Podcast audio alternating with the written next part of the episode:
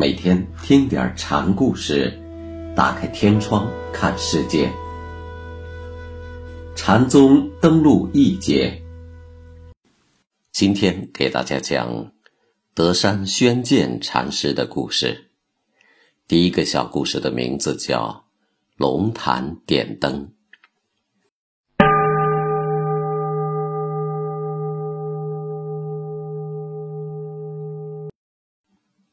今天的湖南常德一带，在古时称为鼎州。那里有一位德山宣鉴禅师，是丛林当中出名的喝佛骂祖的和尚。宣鉴本是简州人，在今天的四川境内。他本姓周，宣鉴幼年就出家了，精研律藏。对性相诸经颇有研究，经常讲《金刚般若经》，当时有绰号叫“周金刚”。宣鉴对此也颇为自负。六祖之后，禅宗以《金刚经》印心，这位周金刚听说南方禅门也以《金刚经》为教本，而且居然法喜兴盛，很是不服。愤愤地对人说：“出家的小子们，千年学佛的威仪，万年学佛的举止，都不能成佛。南方的魔子们竟敢胡言，直指人心，见性成佛。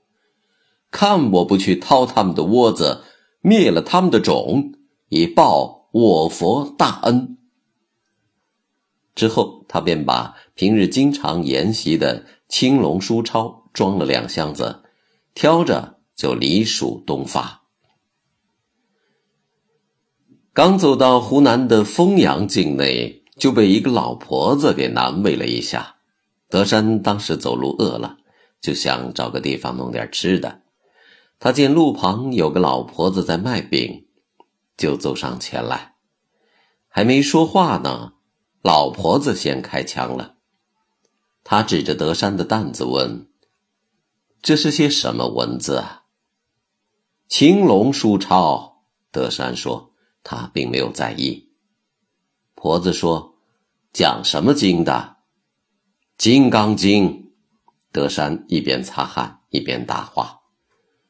婆子又说：“我有一句问话，你答得上来，奉送点心与你充饥。”要是答不上来，对不起，请别处去。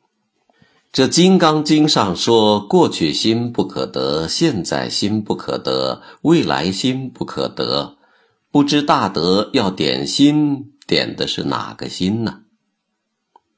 这话倒真把个周金刚给问住了。当然，他也就没有搞到饼来点心了。德山当时并没有在意。这乡野村妇信口胡说有什么关系？一路想着，就来到了龙潭寺崇信禅师的法堂前。到了法堂上，德山高声大喊：“久闻龙潭大名，可到了龙潭，既没有龙，也没有潭。”法堂禅座上的龙潭和尚并没有慌忙，只侧过身来。冷冷地说了一句：“可你已亲到龙潭。”德山竟被这一句话就给定在了那儿。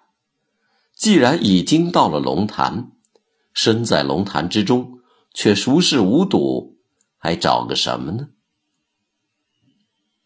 这样，这位原想掏南模子老窝的金刚和尚，就留在了龙潭禅师身旁。开始参戏，当然开始心里啊还是有所观望的。有一天晚上，德山在龙潭和尚身边侍立，时间很晚了，龙潭便说：“夜深了，怎么还不离开呢？”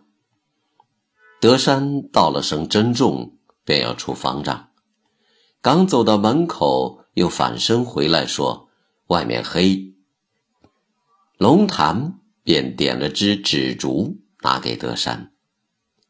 德山刚要去接，禅师“噗”的一口把纸烛吹灭了。德山心中豁然开朗。从丰阳路上遇到婆子就激起的疑团，由此烟消云散。于是道声便拜。你见到了什么就拜呀？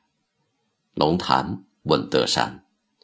德山说：“从今以后，再不怀疑老和尚的舌头了。”这就是德山的豪迈爽快。灯燃。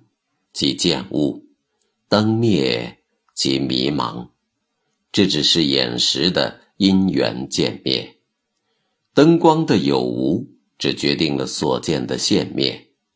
见物闪出是见，见物消逝一片黑暗也是见。见与不见都是见，这个见就是见性的见。也就是说。超越见与不见的对立之上，有一个决定着能见与所见的自性本体。所以，燃灯、吹灯的刹那交替，使德山在明暗的变幻中见到了自信。纸烛灭了，德山的心性之灯却通明的照耀起来。第二天。龙潭禅师升座说道：“你们中间有个人，牙如剑树，口似血盆，一棒打不回头。这个人到后来要独上孤峰顶，替老僧立道去了。孤峰顶是去圣的意思。”德山一听这话，知道。是在为他印心，便挺身站出来，将带来的那些书抄堆在法堂前，一把火点了，边点边说：“把所有的玄理都弄通了，也只是像一根毫毛在太虚世界那样渺小；把所有的微妙都穷尽了，也只是一滴水汇入大川。研习经典。”是无济于事的。烧完经书，德山没有犹豫，辞了师傅就走了。